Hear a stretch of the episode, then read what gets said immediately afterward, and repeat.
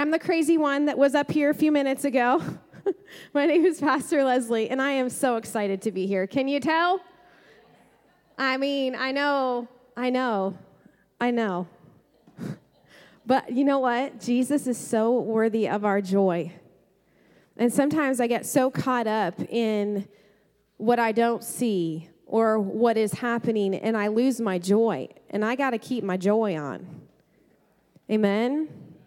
We have something really exciting happening here at Lifeway. In the midst of a storm, in the midst of what you would think would stop all growth or stop anything from new from happening, God doesn't stop. His plans don't stop. Whatever the enemy tries to do, it doesn't stop what God has planned. And our hearts and our minds are to stay in step with His Holy Spirit. And Travis and I, as we began to lead Lifeway last year and even before, we've talked for years now about having a recovery ministry out of Lifeway. And what we we started last year hearing and learning, actually the last 2 years I would say, hearing and learning about the need in our county. The great epidemic, if you will, is what the word was used. And it is. I know some statistics that every street in our little town of New Philadelphia has a drug dealer on it. Every street. That was last year. So here's the thing this town belongs to the King of Kings and the Lord of Lords. And it is time for the church to rise up. Man, I'm on a kick today. To rise up and take it back in Jesus' name.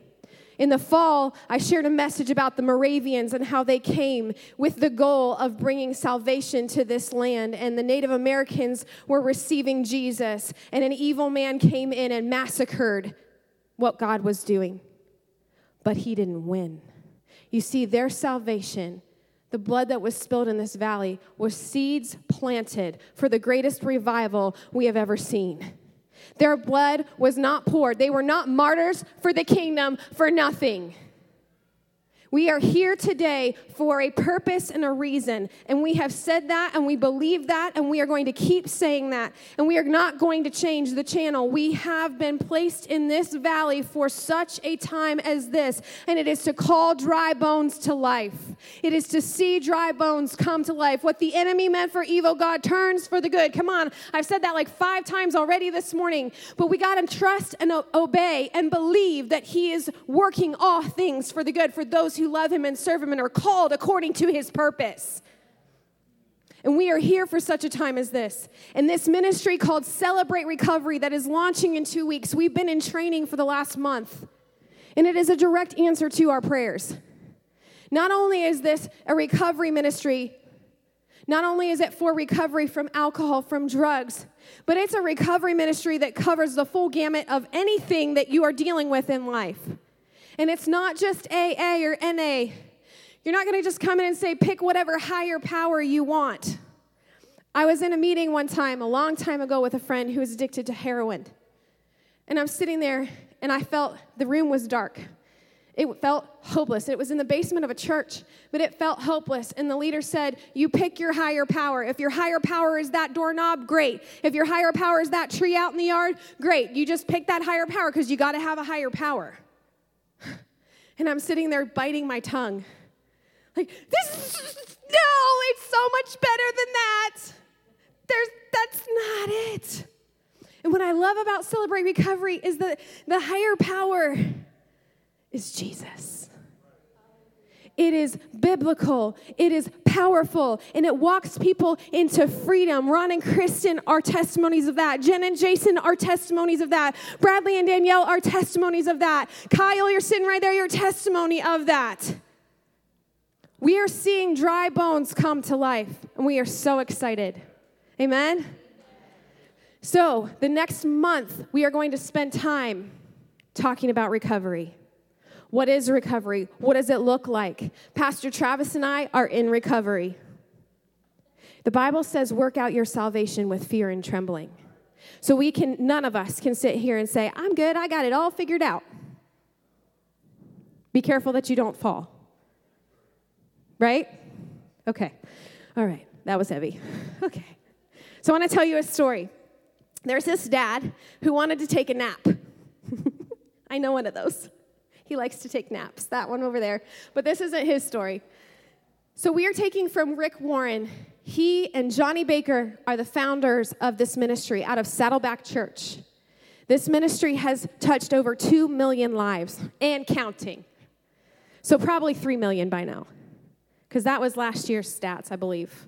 Do you have a stat, Jason? No? Okay. But this ministry has come out of Saddleback, and they've, they're like, we're not keeping this to ourselves. God is doing some great things and, and freeing people. So they launched it all over the nation. And so this story comes from his message, and it's this dad, he wants to take a nap. And so he finds a world map, a map with the world on it, and he tears it up out of the newspaper. Okay, so it wasn't huge. Okay. So he tears up the map out of the newspaper and he says, This will keep my son busy for like two hours, right? We should be good. Two hours tops. I can get, I, I can get a nap in. So he tears the map up and he gives it to his son. 15 minutes later, his son comes in the room and it's back together. He's like, Well, that didn't work out like I planned. And his son said, If you turn the map over, there's a person on the back. So he put the person back together. He said, when the person is together, the world makes sense. When the person is together, the world makes sense. The enemy has come to steal, kill, and destroy. But Jesus said, I have come that you may have life and life more abundantly, right? So we have been ravaged some of us torn limb from limb, it feels like, emotionally, mentally, spiritually. But we're here today to tell you there's hope in Jesus' name. There's healing in the brokenness and the pain. There's wholeness where, where He just ripped you apart. In Isaiah 57 18, I'm reading out of the Passion Translation. It says, Even though I've seen their ways, I will heal them.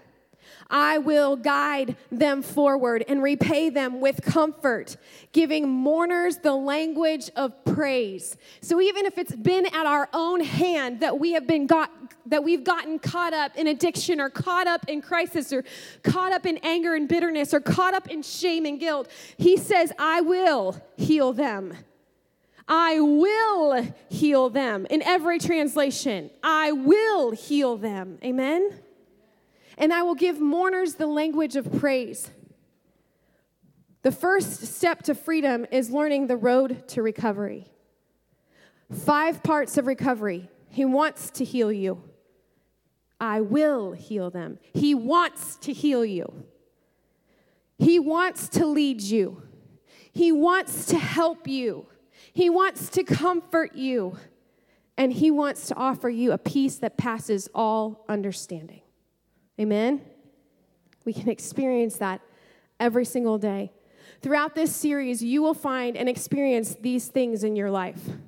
So, we are all going to be on the road to recovery this month. I'm excited.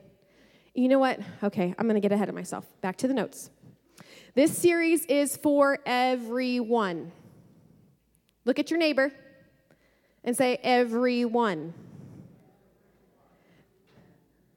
Everyone, everyone, everyone. Everyone needs recovery. And I added, or to overcome something. They use the language hurts, habits, and hangups. How many of you have experienced hurt? How many of you have a bad habit you want to get out of your life? Come on, let's be honest. We're in church. If you confess before your brothers and sisters, I will heal you okay? Woohoo! Hang on, where am I at? I'm not on the notes. Hurts habit. How many of you have hangups? I know the ones that are in recovery over here. They're like me. you see, I love that. Their hands are like, yes. Like Bradley's back there, like, if I could reach to the ceiling, I would. Because that's me. There's no shame there is now no condemnation for those who are in Christ Jesus. I love that. Okay.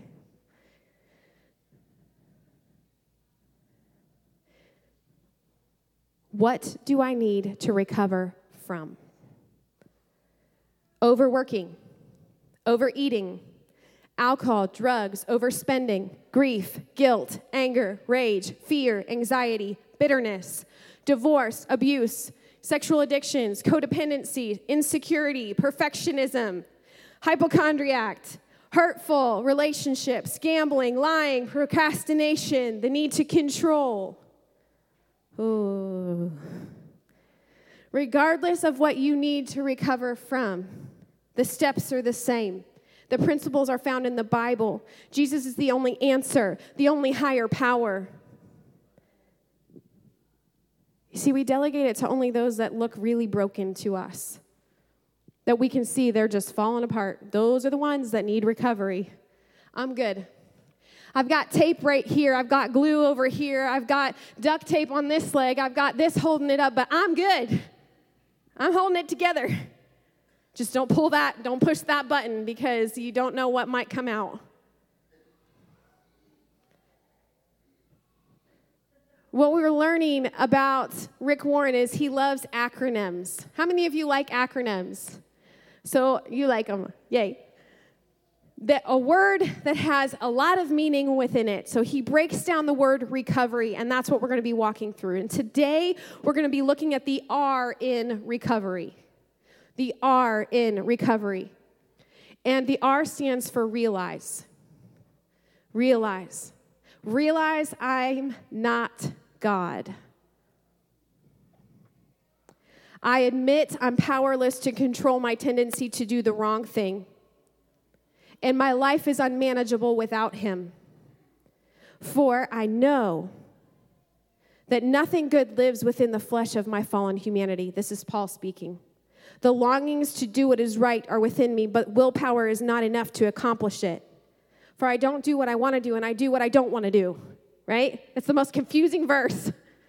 But it's true. I feel that. I don't do what I want to do, but I don't I do what I don't want to do. He's saying, for, for nothing good lives in me. What an agonizing situation I am in. So, who has the power to rescue this miserable man from the unwelcome intruder of sin and death? Because sin and death were never meant to be a part of our humanity. That happened at the fall. We were never meant to carry sin and death in us. Amen? That's, we weren't made for that. Listen to me. We were not made for this. We feel like, oh, I can't control, I can't get a hold of, I can't stop. This isn't, you weren't made for that. You are made to be in right relationship with the Father and to walk as a daughter and as a son. This is Romans, I sorry, I read Romans 7, 18 and then 24 through 25.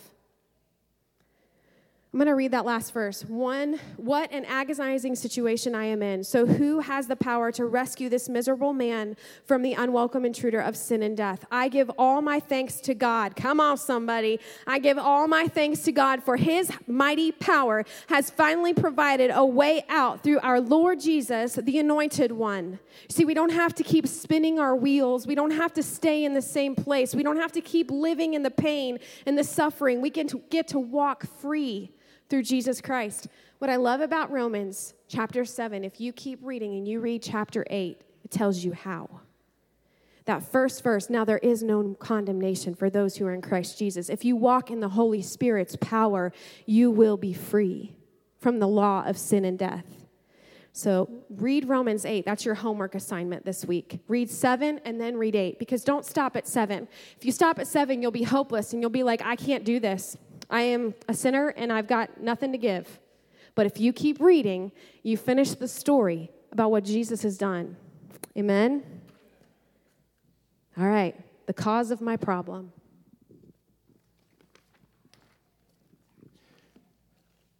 Throughout this series, there's going to be another four weeks of this. You may be a little offended at parts, and I'm sorry that I'm not sorry at all. Rick Warren says there are two kinds of people in the world those who know they need recovery and those who don't know they need recovery. And I was one of those people. So often I feel like I have things together, I'm in control, my life is manageable. And then reality smacks me in the face with the smallest thing and I blow up. Things unravel in my life. I realize I'm not God, I'm not in control. So, the cause of my problem is this I want to be God. Now, maybe not in the sense that I want to be all powerful and, and I want to be omnipresent and omniscient, all knowing, but at least I want to be the God of my own life. I want to control my life. I want to direct my steps. I want to choose my own destiny. I want to decide what's right and what's wrong for me. I want to be the center of my universe, right? It's so easy to feel this way. If it feels good, do it. Rick Warren says the more insecure we are, the more we're driven to control. Let that sink in. It's on the screens the more insecure we are, the more we are driven to control. I'm in recovery for control. That was the last thing on the list Leslie read the need to control. And that is my number one hangup is that I struggle with control, controlling my marriage, controlling my kids, controlling what's going on here at Lifeway. And I feel like it's my responsibility to be in control and to manage every aspect of my life. And it's working out great so far. From the outside, it may look like that, right?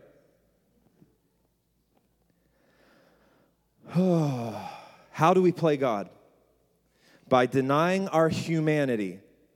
Leslie already let, uh, read, I admit that I am powerless to control my tendencies. So, our humanity is we are powerless. Without Jesus, we are powerless. So, by denying the fact that we are powerless and trying to control everything for selfish reasons, that's how we play God we deny our humanity, and we try to control everything for my own good. And listen, if it's not God's reason, it's a selfish reason. What do we try to control? We try to control our image. We pretend. We wear masks. We deny our weaknesses. We deny our feelings. Because if I look good, if I can fool everyone else in my life to thinking I'm okay because of the image I maintain, then I'll be able to manage my life. As long as people don't know, as long as people see the image I want them to see, see a man who's in control, who has it together, who's on top of his world. That's how we play God. We try to control other people, our kids. Kids try to control their parents. We try to control our spouses. We try to control other people. How do we do that? We use guilt, we use fear, we use praise. We use the silent treatment. We use anger. I am the king. Don't ask my wife, but I am the king of being passive aggressive. Any other men out there? Passive aggressive? Absolutely. yeah, make a note of that. That's how we try to control people. We use all of these different things. How, how do we control our problems? I can handle it. This is the third way we try to play God. We control our problems. I can handle it. I'm okay. I'm fine. It's all good. Here's my favorite one. Travis, how you doing? I'm living the dream. A nightmare is a kind of dream, right? Ever have those dreams where you just keep falling? You're just falling. You can't stop falling? Yeah. I'm good.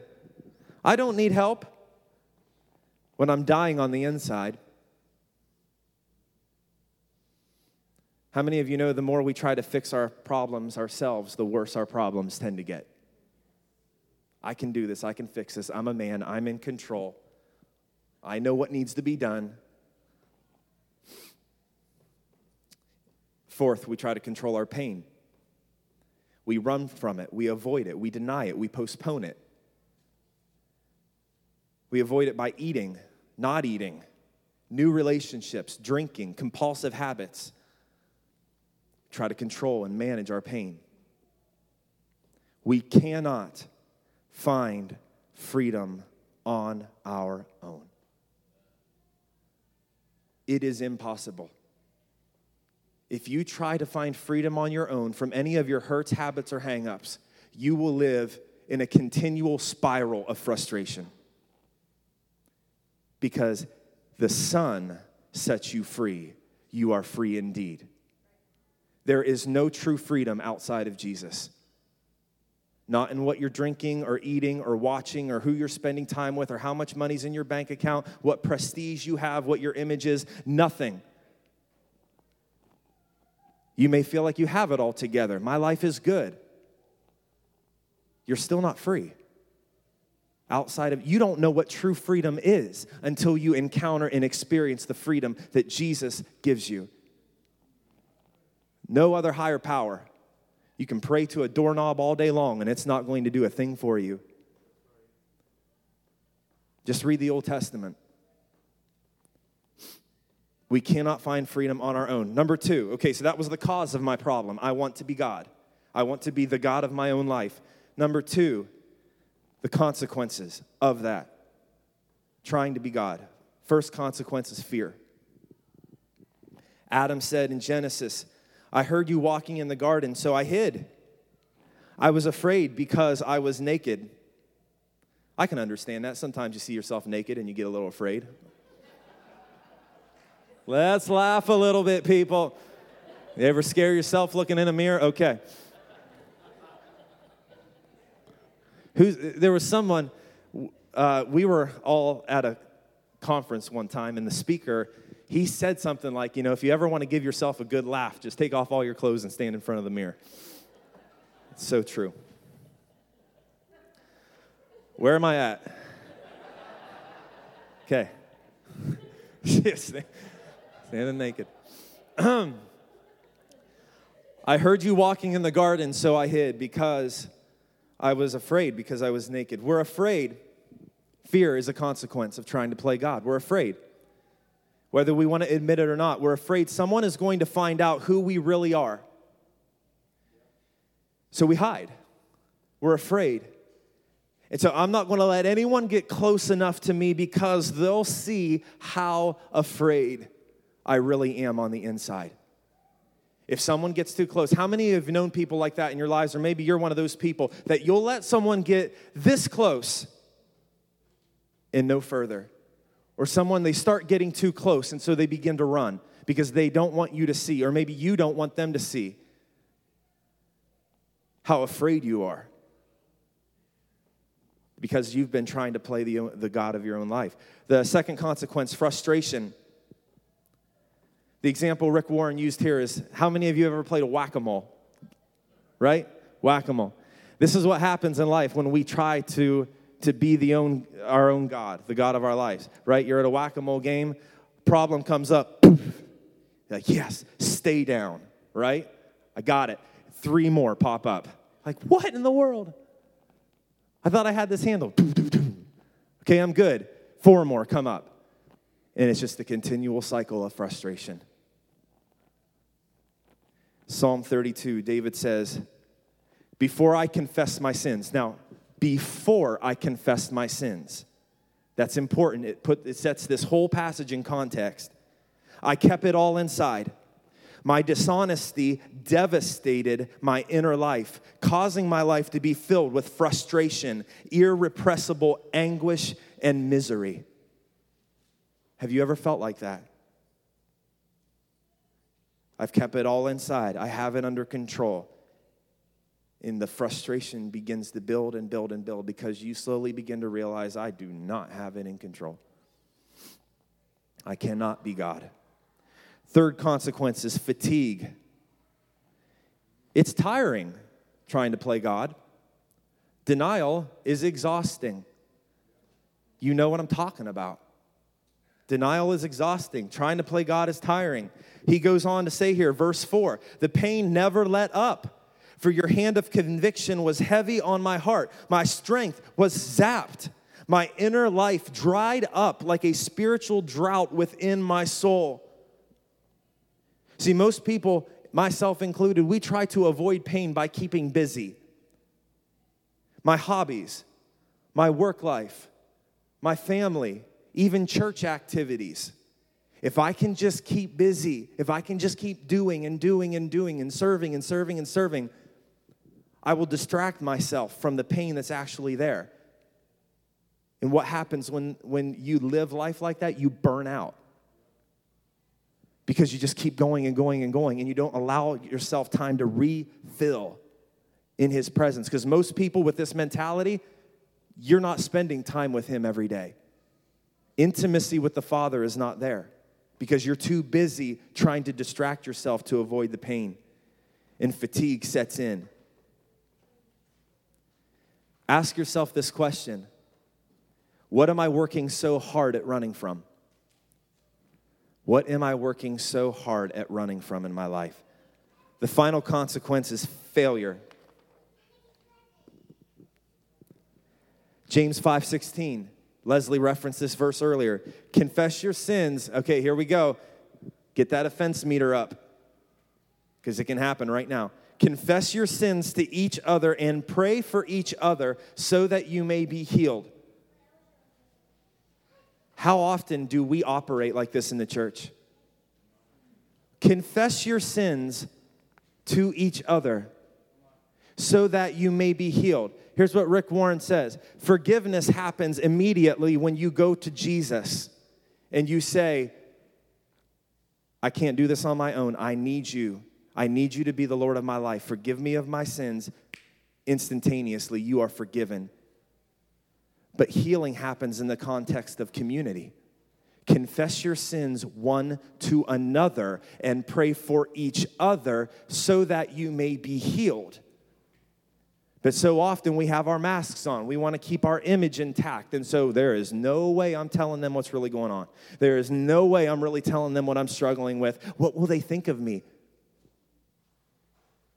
I won't be able to maintain this image that I've worked so hard to build if I tell them what's really going on in my life, if I tell them what I'm really struggling with. Now, that doesn't mean you grab a microphone and broadcast it to everyone in the county, unless the Lord tells you to. And social media is not the place either. But in the context of a healthy community of believers, that's why the church exists. Do not forsake the assembling of yourselves. We need to be open and honest about our faults and our failures. The church should be a safe place where people can talk about their problems and not be afraid of judgment. Listen, don't be sitting there thinking this series is for someone else. I, I shouldn't even come the next four weeks because I got this under control. I can handle it, I can solve my own problems. Listen to me. When you live life thinking you can handle everything on your own, you're saying what Jesus paid for on that cross wasn't near worth it. Because, Jesus, what you did wasn't enough to solve my problems, to help me find freedom in my own life. I'll take it from here. Thank you for your love. Thank you for forgiveness. I'll find freedom on my own. I know what to do. And you diminish the value of what Jesus came to do. Because he not only came to forgive you of your sins, but he came to set you free and empower you by the Holy Spirit to do what he's called you to do. Amen? The third and final, the cure. The cure. This first word is really the stepping point into freedom. Admit. Admit that I am powerless. I'm telling you, that first admission, I can't. I'm at the end of my rope. I can't do this. I don't want to do this anymore. I don't want to be the God of my life. This isn't working. There's got to be something better, and I promise you, there is. In admitting my weakness, Rick Warren says, I find strength. Jesus said that right? It is not our, to our shame that we admit our weakness. It is not to our shame that we admit our weakness. because that's where He shows up. He says, In your weakness, I am stronger. Not figure it out, get it together, and then I'll help you be strong. No, he's saying, just come to me and admit your weakness. I've got it from here. Come on. It's so good. For me, it's, it spells relief. I have relief knowing that I can come and I can admit this is my struggle.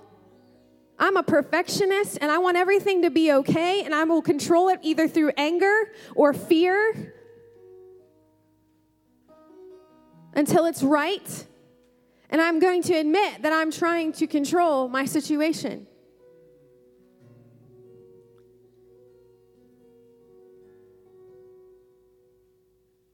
And you know what happens when he shows up? He moves us from one level of glory to another because the enemy wants you to think you are lost, you are hopeless, you are a lost case, you are a lost cause. When you say yes to Jesus, you are set into glory. And in 2 Corinthians 3 15 through 18, it says, one brighter level of glory to another. So when we come as believers and we admit our struggles, we admit our problem, we admit our pain, there's a freedom that floods and we're moved from one level of glory to another. Amen? Not from shame to shame or shame to condemnation, but from one level of glory to another. Because the enemy wants to keep you trapped there. He doesn't want you to admit. He doesn't want you to walk free. Psalms 32 5 says, Then I finally admitted to you all of my sins, refusing to hide them any longer. I said, My life giving God, I will openly acknowledge my evil actions. And you forgave me. All at once, my, the guilt of my sin washed away, and all my pain disappeared. How many of you know that feeling? When you come and you say, I need you, and it's washed away and it disappears. Admitting that I am not God means I know I am powerless to change. My past, it hurts. I remember it, but I but all the resentment in the world isn't going to change it. My past, it hurts. I remember it, but all the resentment in the world isn't going to change it. I am powerless to control other people. I try, but it doesn't work. I'm responsible for my actions, not theirs. I am powerless to cope with my harmful habits and behaviors and actions. Good intentions, willpower is not enough.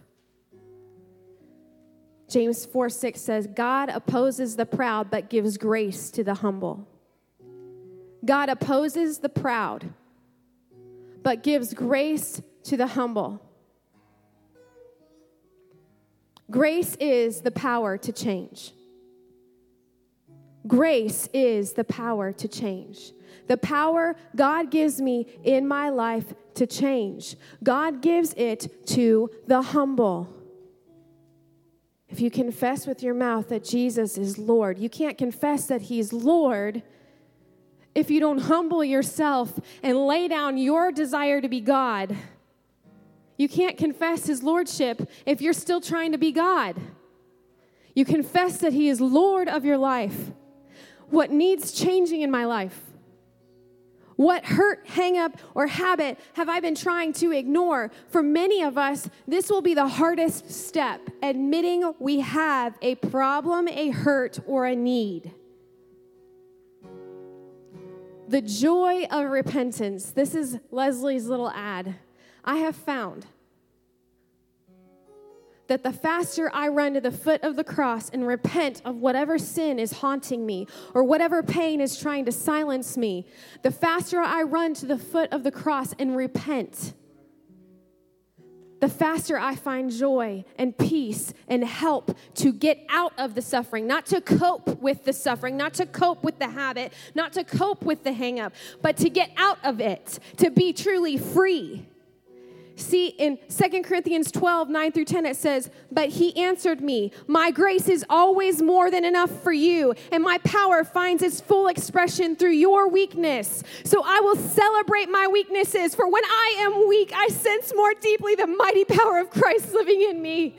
So I'm not defeated by my weakness, but delighted for when I feel my weakness and endure mistreatment, when I'm surrounded with trouble on every side and face persecution because of my love for Christ, I am made yet stronger. For my weakness becomes a portal to God's power. You want His power in your life, you want miraculous power flowing through you. It starts with admitting. You need a Savior. You need a King over your life. Will you stand with me this morning?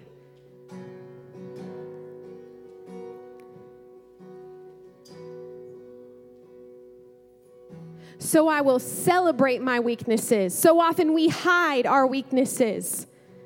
We hide them in shame, and then that enemy keeps us in our weaknesses. And this morning, I want, as you're standing in your seat, to say, God, I, I know. You know what it is. It's individual, it's personal, it's private, it's between you and your Savior. But then, okay, let me finish that thought. It's between you and your Savior to admit, to ask for forgiveness, to say, I need your help. Maybe it's not a sin, but maybe it's bitterness that you've held on to in the past that's become a sin because you're hurting and because you couldn't find healing. Whatever it looks like. You lay it at the foot of the cross and you admit you need a Savior in this area. Maybe you have been saved your whole life, but fear has, has got a grip around your neck. Confess that you need help to conquer the fear because you can't overcome the fear on your own. I can't stop fear, but in the power of Jesus, when I say, I am afraid and I need you to help me in my weakness, He comes every time. So, in this moment, you're going to lay it at his feet. But then afterwards, I want you to find somebody in the body and do what Travis said. When you confess with your mouth to a brother or sister in community, in confidence, you find healing. That's why Celebrate Recovery meetings are happening. So you can come, you can walk with somebody in community, and you can say, I need your. I need your love. I need your brotherhood, your sisterhood to walk this out. I'm, he is sufficient. And He also gave us each other. And so, not only do we need to, if we need to talk to our spouse or talk to a friend, talk to an accountability partner, but we need to talk to somebody.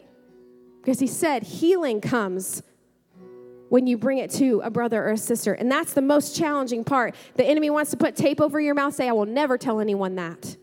Then you will never be healed. Come on. Reality. We are not God. We surrender in this moment. And in this moment, as you lay it at his feet, freedom is coming. You admit that you are not God over your situation. You admit that you want Him to be over you and not your control, your fear, your hurt, your habit, and hang up. In this moment, as we worship together, let's confess. Let's repent in Jesus' name. It's a joy to repent.